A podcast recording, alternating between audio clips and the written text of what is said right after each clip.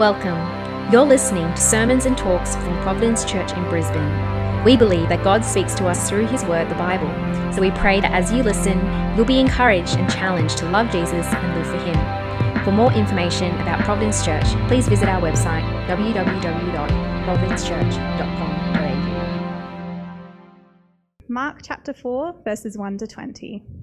Again, Jesus began to teach by the lake. The crowd that gathered around him was so large that he got into a boat and sat in it, out on the lake.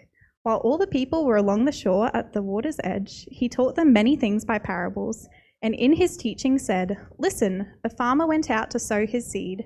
As he was scattering the seed, some fell along the path, and the birds came and ate it up. Some fell on the rocky places, where it did not have much soil. It sprang up quickly because the soil was shallow, but when the sun came up, the plants were scorched, and they withered away because they had no root. Other seed fell among thorns, which grew up and choked the plants, so that they did not bear grain. Still other seed fell on good soil.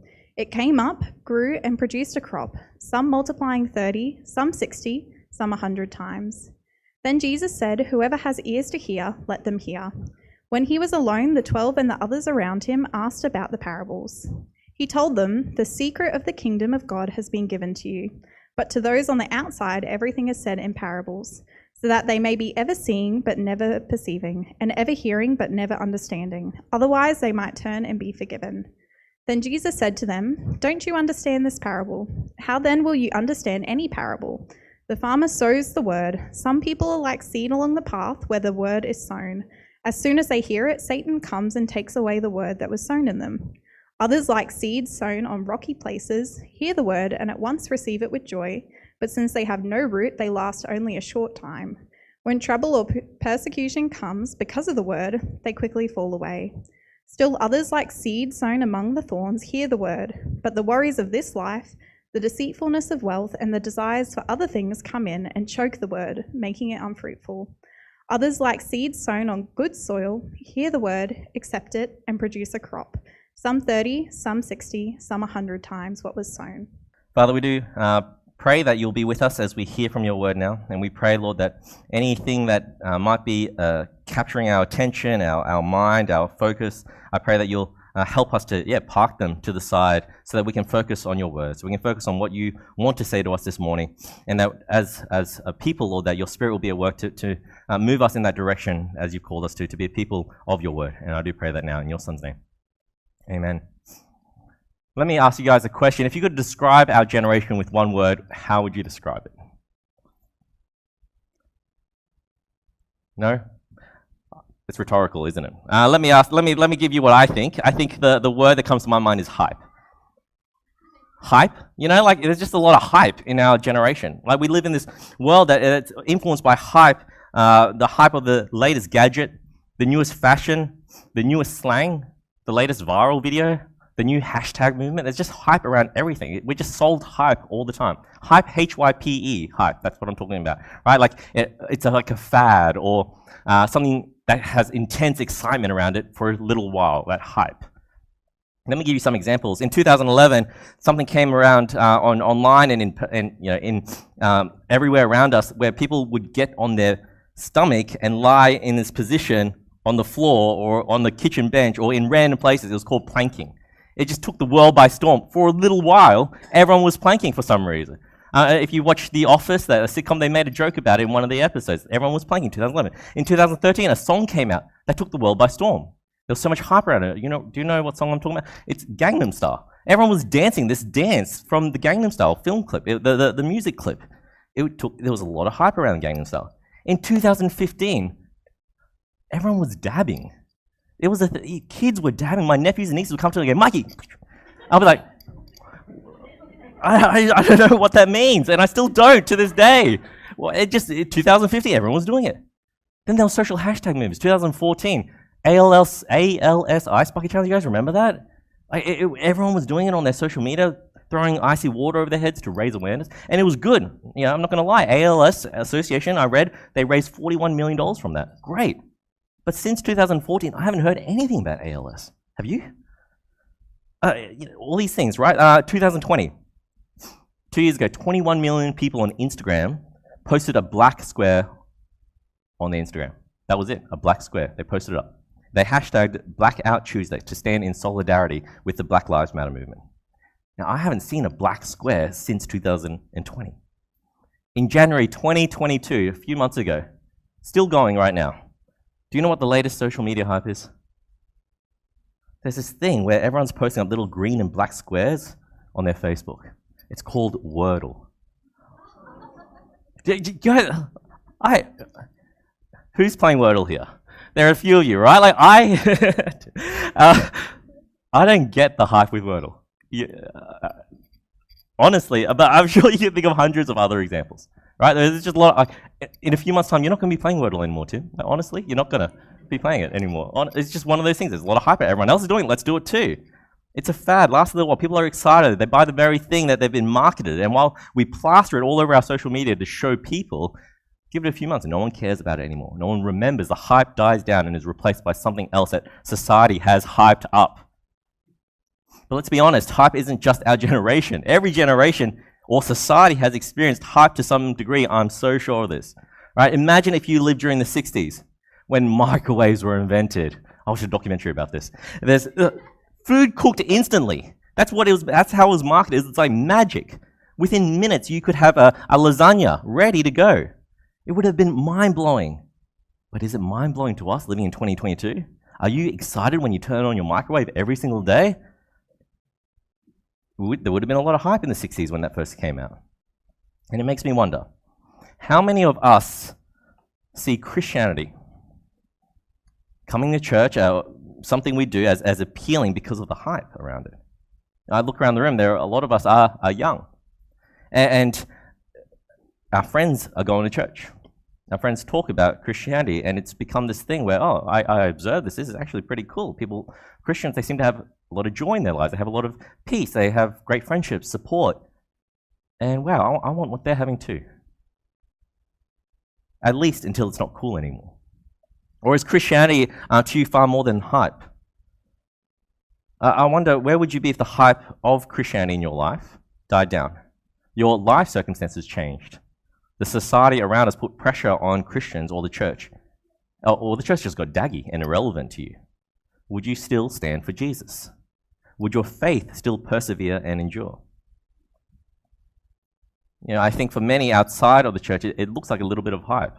You know, you got celebrities like Kanye West, you know, encouraging people to go to church on Sundays. It's just a fad that will pass one day. Well, see what Jesus does with this parable. He presents a challenge to us and the church, what it looks like to be individually and collectively God's people, to be people who have deep roots in the gospel, and helps us and challenges us on how we can and will stand firm even when the hype does die down in your life, or when opposition comes as well. In this section of Mark's Gospel, Jesus has a lot of hype surrounding him. There are crowds swarming him, wanting to hear his teaching, see him perform miracles. That's what we've been seeing so far in the first 4 chapters. But with the crowds, there's also oppositions. There are haters in the crowd, people who want to stop Jesus, people who want to arrest him, people who want to see him killed even. That's his opposition. Now, we're told at the outset of this chapter, he's teaching by the lake. Right? The crowds are swarming him. He can't teach on the shore, so he has to get into a boat to get away from it. He needs his personal space. We all need that. And remember last week, we heard Jesus, he's got crowds around him in the house in chapter 3, but the question that we asked last week was how many of them are actual followers and how many of them are actual fans, are just fans. We talked about how the people on the inside were the insiders, and the insiders sitting at his feet, and the outsiders were outside watching from the street. Right? So the insiders, and so Jesus tells this parable, and we've got to remember that's the context. So the parable is he's talking, what is a parable? First, I think a parable is just a story to illustrate a truth. You often, if you want to define it as the word is, parable, it's this idea of having an analogy, something parallel to something else to reveal something like that. You know, there's this message that through a story, it explains something else, okay? So that's what a parable is. It's like an analogy, an illustration. You know, when you have a good teacher or a good preacher, they illustrate things, that illustration to point you to something else. That's what Jesus is doing. He's telling a parable. But the parables are special because to some, the meaning will be revealed. But to others, the meaning stays concealed. And right, so to some it's revealed, to others it's concealed. It's not about how smart you are, but Jesus tells parables that won't be understood unless explained by him. Right? So he's telling all these people a parable, but only some of them are going to get it when they actually come to him and he explains it to them. Right? So the thing about parable is not always straightforward. Often it comes as a riddle to many. Now remember what I said last week. Mark, in his gospel, he writes in a way where he often puts these sandwiches together. Sandwiches, you know, a slice of bread with filling and another slice of bread, a sandwich, to understand the meaning that he's trying to portray. The filling usually gives us the meaning, the big idea, the lesson that we need to hear. Now, Mark here in chapter 4 is structured like a sandwich again. Let's look at the first slice of bread, okay? In verse 3, this is the parable. Let's read it again. It'd be good to have your Bibles open so you can know that what I'm saying is I'm not making up. So verse 3, listen. A farmer went out to sow his seed. As he was scattering the seed, some fell along the path, and the birds came and ate it up. Some fell on rocky places where it did not have much soil. It sprang up quickly because the soil was shallow. But when the sun came up, the plants were scorched, and they withered because they had no root. Other seed fell among the thorns, which grew up and choked the plants so that they did not bear grain. Still other seed fell on good soil. It came up, grew, and produced the crop, some multiplying 30, some 60, some 100 times. Then Jesus said, whoever has ears to hear, let them hear. That's the parable. Okay? Imagine you're in the crowd and you hear this parable. Jesus is telling this. The story is in many ways very straightforward, isn't it? There's a farmer who sows some seeds. Some seeds land amongst the path where birds pick it up. Some on rocky places, amongst thorns. They don't grow. They don't grow well for long. Some land on good soil. Nice, rich, fertilized soil where the seed produces a crop, multiplies, really flourishes. The end. Cool story, right? Cool story, bro. Now, I go home to my wife after hearing that story and I say, Heidi, you know, and she goes, she says to me, what did you do today? And I said, well, I heard the hype about Jesus. I went to go check him out. There was this big crowd around him, so I listened to him speak. And he told this story. There was a farmer, sowed some seeds. Some landed on the path, some rocky places, amongst thorns, all failed to produce healthy crops. And some landed on good soil and grew crops and multiplied. And Heidi says, and what happened next? Well, that's the story. It made sense. The seed grew and multiplied. Yeah, okay, yeah, but so what? Well, I guess that's it. There is no so what. Isn't that a good story? And you start going, why is that a good story? And you're following the crowd, right? Everyone's like, yeah, such a good story. Wait, do you ever do that? Like, do you ever like follow people and you're just like, oh, that sounds so good, but you don't know why? And isn't that what the hype is all the time? We you know, why do we play Wordle? What's the hype about it? Because everyone else is doing. Oh, it must be good then. You know, and so I'm sorry, I'm not attacking anyone there. But you know, like that idea, right, with hype is we just follow the trends. You know, when I was younger, I used to wear flares and they got really uncool, so I stopped wearing flares. Now people are wearing flares again. And I'm like, wait, so is it cool now to wear flares again? And why don't we question that? I don't know. And so I'm with the crowd and I was reading this and I was thinking, so everyone just accepts this story? And they don't really know what it's about, but they just go away and they, oh, Jesus, such a good teacher, all right? I was on TikTok the other day, and I know you want to pay me out about that. Like, yes, TikTok has a lot of trashy videos, but there is some good content. Now there's this guy who goes around pranking people, and he captions it jokes that don't make sense. So he goes down to the shopping center, he goes down to, you know, into a shop, and he brings, you know, asks, he goes, can I tell you a joke? And the guy goes, yeah. He goes, let me tell you this joke, and this is an example. He goes, why are dogs stronger than cats? And the guy goes, why? He goes, butterfly doors. And the guy's like, ah, ha, ha, ha, ha, ha. And the guy's like, do you get it? He's like, yeah, like, can you explain it? And there's this short look on his face, like, butterfly doors, dogs, it's funny. And the guy's like, you know, and it's a prank. It's to humiliate. It's really sad. I felt sorry for the person because you're trying to laugh at the joke and you think, you know, trying to support this guy. It's a funny joke, but it's not because makes no sense. He does it on purpose to prank people. It's really humiliating, actually. But Jesus isn't trying to play a prank on anyone here. He's telling a parable, and purposefully there are going to be people, intentionally, there are going to be people in the crowd who aren't going to get it because that's the nature of parables. They won't make sense. The meaning is veiled. And you'll be in the crowd, and it sounds like a good story, and you're a fan of Jesus, so I'm going to keep following Jesus and listen to what he has to say. But the scene changes for us, doesn't it? The next scene changes. The filling of our sandwich changes. All of a sudden, when he was alone, all right? So he's not with the crowd anymore. When he was alone, verse 10, the 12 and the others around him asked him about the parable. So he's alone, but he's not alone because he's got his disciples and his inner circle followers with him. And verse 11, he told them, the secret of the kingdom of God has been given to you. But to those on the outside, everything is said in parables, so that they may be ever seeing but never perceiving, and ever hearing but never understanding. Otherwise, they might turn and be forgiven.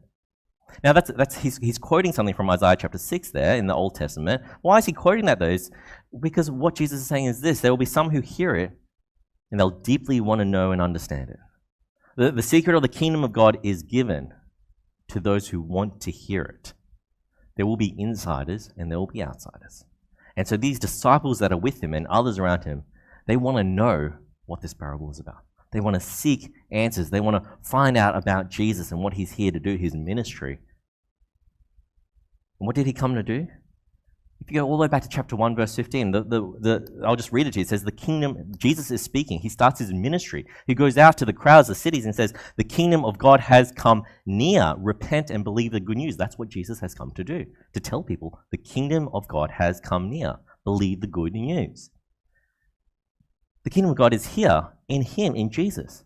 And it will be for those around him who are keen to hear it, who hear his word, desire to follow him, that the insiders, right? You see, the outsiders are the fans. The fans of Jesus are flaky. They hear the story and it sounds good, feels good, and that's all there is to it. They don't actually get it, though. But they're the outsiders. They don't see Jesus clearly for who he is. They hear the story, yes.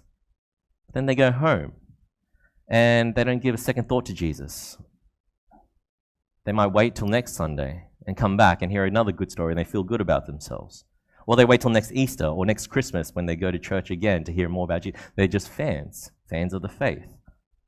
You see, what this parable is doing is actually it's revealing something.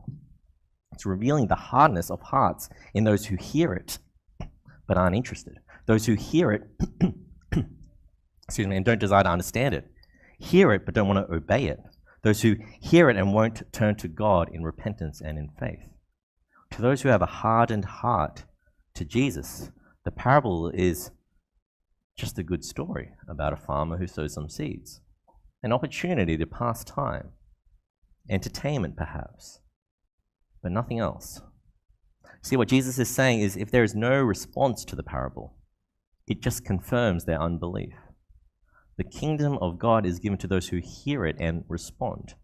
They're the ones who want to know more, who want to dive into it. They're with Jesus. They're down with his teachings. They want to obey his word and follow him. They want to come to his words and say, Jesus, tell me what this means and how I can live it out. You see, that whole idea of hearing it is an active thing. It needs to be acted upon. So be careful how we hear it. Verse 9 says, whoever has ears to hear, let them hear. Now, it's a filling. Really important part there. Now, the second and final slice of the sandwich, Jesus comes back to the parable. Right? So, scene change back to the first scene, the parable, and we're hearing about the explanation. He explains it to his disciples. The farmer sows a seed. The seed is the word of God. So, I'm going to pick it up from verse 15. Some people are like this. Are like seed along the path where the word is sown. As soon as they hear it, there we go, hear it again. Satan, represented by the birds in the parable, Satan comes and takes away the word that was sown in them. You know, we know that happens in life. Birds come and take away seeds, and it does a lot of damage, right? Farmers, that's why they use scarecrows. But Satan does this in the spiritual world. He influences, he tempts, he distracts us, so the word of God can't take root. And that's what the parables speaking about. Satan comes and he takes the word. He snatches it up before it can take root. Verse 16, others like seeds sown on rocky places hear the word and at once receive it with joy, but since they have no root, they last only a short time. When trouble or persecution comes because of the word, they quickly fall away. I don't know if you've seen this in life at all with your friends perhaps or in your own life. We come to our faith, that we come to believe in Jesus, and there's so much hype. There's so much hype, it's so exciting, there's so much joy, there's that spiritual high. Usually it happens to a lot of youth at youth camps and rallies and all that sort of stuff. Last year there was this concert in LA called the Freedom Experience. I don't know if you saw it on YouTube. Justin Bieber performed there, and I imagine if you went there, it would have been awesome. And then there was this Christian pastor who got on stage and he talked about God's love for everyone.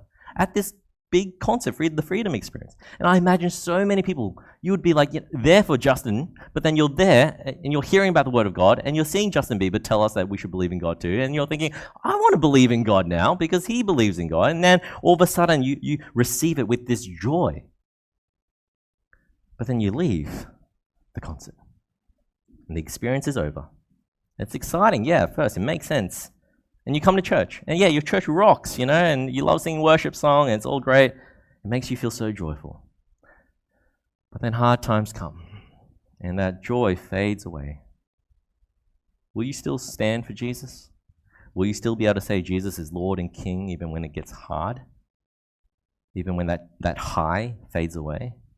How many of us hear the word and there's a shallow response? And when becoming a Christian, and when being a Christian is hard and there's sacrifice, there's opposition, isn't it so easy to leave the faith? Because we associated Christianity with happiness and good vibes, good feelings. Some hear the word, but when things get hard, it's easier to jump ship than to wrestle with it. It's easier to jump ship than face it courageously. It's our flight mode. The roots are shallow, based not on the word itself, but based on our feelings. Verse 18, still others, like cedar among thorns, hear the word, but the worries of this life, the deceitfulness of wealth, the desires of other things come in and choke the word, making it unfruitful. Again, similarly, people come to faith, they hear the word, but they get entangled with the thorns and they don't grow. The thorns that look like stress and the idols of wealth and riches and status and reputation and fame, lust, materialism, looks more attractive than Jesus himself. It deceives us.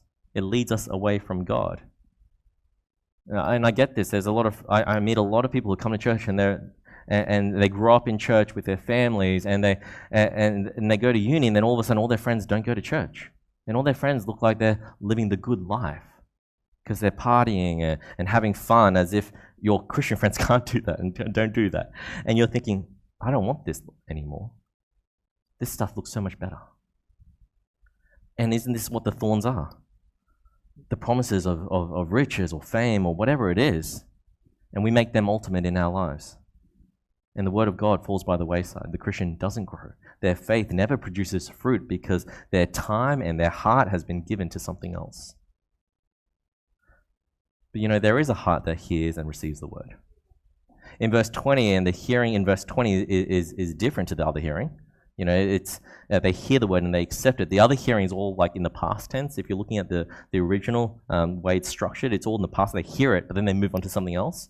But the seed here in verse 20 is sown on good soil. They hear it, they accept it, and they produce a crop. So it's like a continuous hearing. There's a present active thing going on, continuous thing.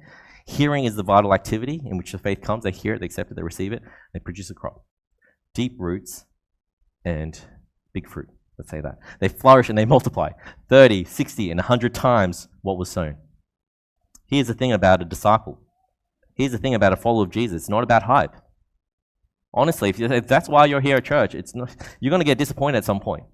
It's about faithful perseverance and obedience to Jesus. That might not sound exciting to you. It might sound as exciting as the latest TikTok trend, the latest iPhone, the latest crypto investment, NFT, that's a thing, or chasing after fame and fortune. But to the followers of Jesus, to those who are his disciples, there's nothing more purposeful, nothing more joyful, nothing more liberating than a life lived for the kingdom of God. See, the hype of movements and materialism come and go. But what we see in the kingdom of God is a crop that's multiplied again and again and again and again and again. In the hearts of followers, yes, but as a whole, as a church, God's people, we still see it multiplying, don't we? Even to this day. Jesus told this parable over 2,000 years ago. How is it still multiplying in our world? Well, we've got to step back and we've got to see who is the one who sows the seed. It's God, isn't it? God is the sower who sows the seeds. And too often we so focus on the soils and the seeds that we're not actually looking at the one who's sowing. God is the one who sows. And you wonder, don't you, like, God, are you a very good farmer? Because you're throwing seeds onto the path and rocky places and thorns. Why would you do that? Isn't that just wasteful? God knows the crop's not going to grow there. Everyone would know the crop isn't going to grow there. You'd put it into rich, fertile soil. But isn't that what God does in our world? He knows not everyone will hear it and receive it and accept it, yet he sows the seed. He wants all people to hear the word.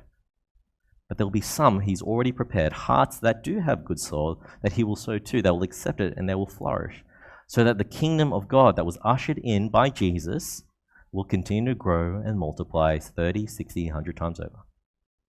Yes, in one sense, this is about you and I being followers, disciples, followers of God, growing in God's word, being obedient to it. But it's also so much more when you step back. We're just one link in the chain of events that God is doing in history and in our world. Jesus will sow the word, and his disciples, his inner circle, they'll take it to heart. They'll hear these parables and be given understanding so that one day they'll see Jesus for who he is. This is him, them in his time. They'll see Jesus one day when he dies on the cross as the Son of God, the Messiah. And they'll go out, and we read this in the book of Acts, they'll go out, they'll sow the seed, they'll go on mission, they'll tell everyone, they'll spread the word, scatter the word of God to more and more people. And it's so amazing, isn't it? Because when you think, if you were living during that time, Jesus looked like a lot of hype. Everyone in town would have been raving about him, what they've seen, what they've heard about him.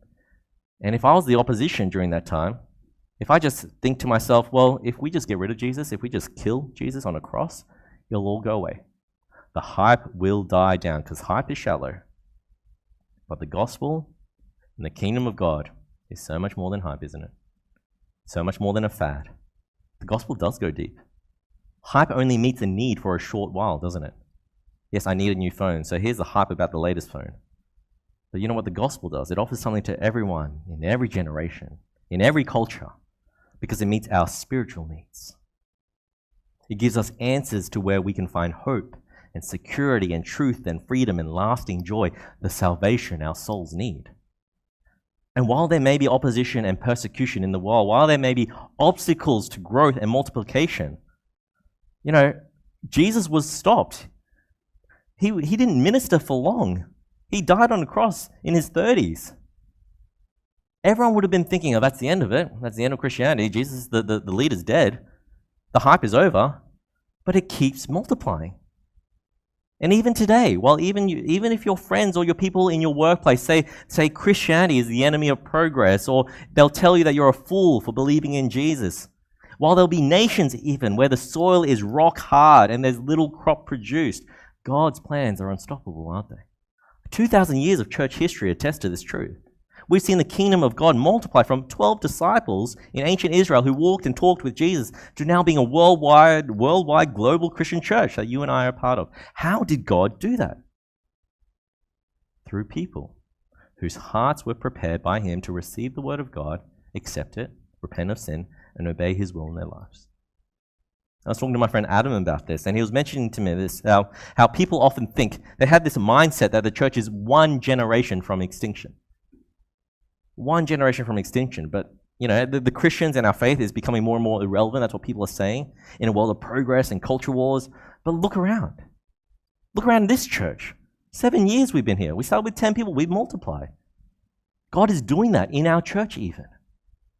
But look around the world. The church is not just surviving. It's still thriving.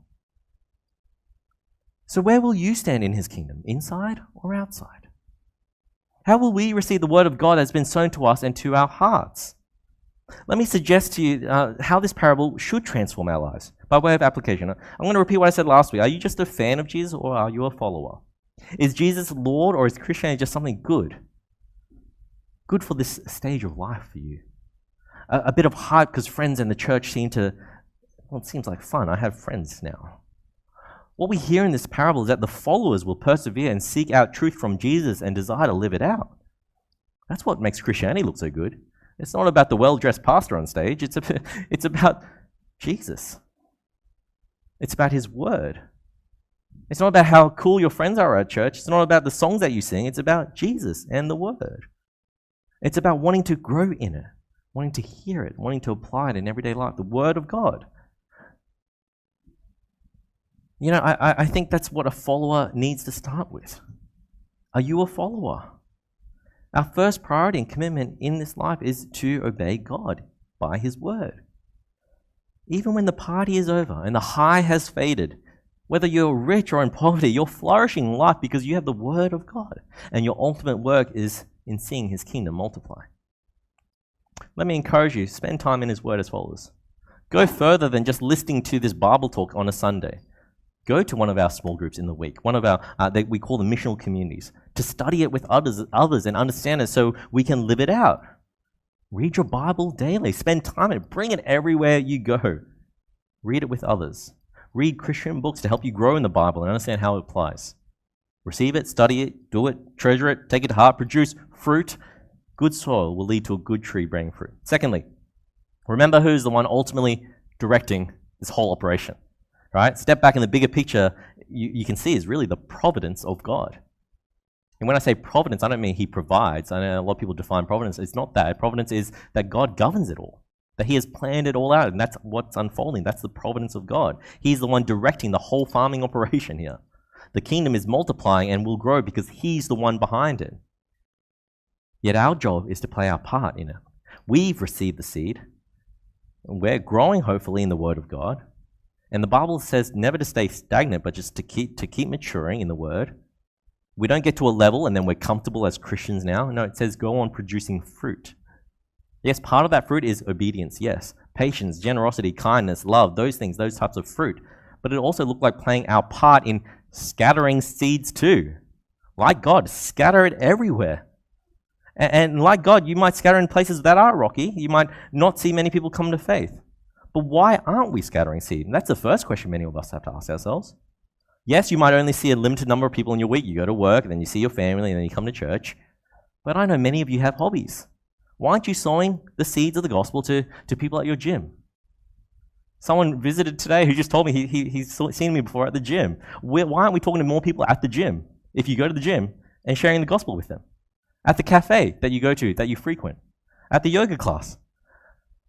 And even if you don't do those extracurricular things, most of us do have social media, Facebook at least, hopefully, Instagram, TikTok even. Do you know how wide your reach is? Why do we limit ourselves? God sows widely. He sows, even if He knows some of it will fall amongst the path, the rocky places, the thorns, but He still sows. Why won't we? And don't tell me you're an introvert, because you're a Christian first, aren't you? Like me. But be prepared. Your uncle might reject it. Your good friend you spent your childhood with, they might reject it. And it will be sad. It will break your heart. But scatter broadly and generously the Word of God to everyone, even if it might look like rocky ground. Trust the process. God will guide the seeds to the right soil, and you will be pleasantly surprised when that seed unexpectedly falls on good soil, someone you never expected. You know, we were cheering earlier for Megan on stage because that was her first time speaking on stage, so we were all clapping for her. And you know, Megan to me is a huge surprise. She came to our church because my cousin invited her. My cousin doesn't go to church. He's not a Christian. That's a pleasant surprise for me. But this is how God sows the seeds. He knows about our church. He knows about me. So he tells Megan to come visit our church. That's it. But what about you? If you put your trust in Jesus, who are the people in your life that you want to sow your seeds to? Sow your seeds to. It sounds so good. Sow the seeds of the gospel too. Because you will be pleasantly surprised when people like Megan or someone else, they put their trust in Jesus and they go on fire for Jesus. They want to tell their friends about Jesus and they want to multiply the kingdom of God because you were faithful in sowing your seeds of the gospel while trusting God to build His church. I've got to stop saying that, hey. Lastly, as we do that, as we scatter the gospel, let's scatter the right seeds, the gospel of grace, faith in Jesus. We aren't here with smoke screens or doing magic tricks. We aren't selling snake oil or telling them that they need to fulfill a certain list of requirements before they get in with God. This isn't a pyramid scheme or a cult. We sow the good news of Jesus. We are all on an equal playing field. So we start with a simple act of sharing your life and how Jesus has saved you, how Jesus died on a cross, died for the sins of humankind. And it's really this sort of ordinary activity that will bring about extraordinary results. Keep pointing people to Jesus through the Word, through the Bible. Hear the Word, grow in the Word, produce fruit, and scatter the seeds. And God, who has prepared the hearts of those who will receive it, he will multiply his kingdom. Today we heard an announcement, right, about our 7th birthday coming up. And yeah, I can't believe it sometimes. But, you know, when we started our church, a mentor of mine, I had a coach, but this mentor said to me, not in these words, but he said, be aware of the hype, right? Basically said that. This is what he said, though. He said, be aware of the hype. He said, you don't want your church to mushroom. That was his word. Mushroom? That was what he said. And what he meant by that is, you know, a mushroom, like, you know, in your lawn, a mushroom pops up one day and is gone the next. A church that mushrooms is one that attracts a lot of people overnight. There's a lot of hype around, but doesn't produce deep-rooted disciples. You see, that's a church that mushrooms. That's the last thing I wanted for us at Providence. If we mushroomed, man, I'd be grieving that. I'm not going to lie though. When we started our church, we created hype. We spammed our social media. We told all our friends. There were contacts in Brisbane, Sydney, Melbourne. Some of you guys have come to our church because you heard from a friend in Sydney or Melbourne about us. They told you to come check it out. There's a lot of hype around us being a new church. I get that. I'm not going to lie. That's what we did. We created hype. But we knew hype isn't going to keep people. We knew hype isn't going to create disciples. God is the one at work sowing and building his church with the gospel at the center. And that's what I'm striving for as well. And that's what we're striving for as well. Are you on board with that? Sowing the word of God in the way that we preach and teach, the way that we grow in, the way we disciple one another with here. That's what we've always been about. The gospel, the word of God. And my hope is that we'll continue to be about that. How will we achieve that? Well, don't just look at me. Don't just look at the leaders here too. The ones who are going to carry on the kingdom work is God first, yes, him, he'll build his church, but he's also going to use you and I, us together. We have our part to play. You who own your faith, be responsible with it. Produce fruit in doing good works. Preach the gospel, love others, multiply disciples, and live out obedience because that's what grows his kingdom. You and I will all have to ask ourselves this question. What is your faith marked by? Perseverance, growth, endurance, empowered and fueled by God's word? Or will you look back in a few years' time and see Jesus, maybe Providence Church, your faith as all just a little bit of hype? Let's pray. Father, Jesus challenges us with this word to consider what it looks like to be a disciple. What it looks like to see your kingdom and to see or what it looks like to be part of the church that is growing in our world today, that continues to grow and multiply. I pray, Lord, for us as a church that we'll see our part to play, to be a people who are followers, not just fans, people who love the word of God, who want to live out the word of God and want to scatter the seeds of the gospel to more and more people. I pray that, Lord, by your Spirit, you'll do that in our hearts, to be a people who are laying down our lives for the sake of the gospel, for the sake of Jesus who laid down his life for us. I pray this in your Son's name.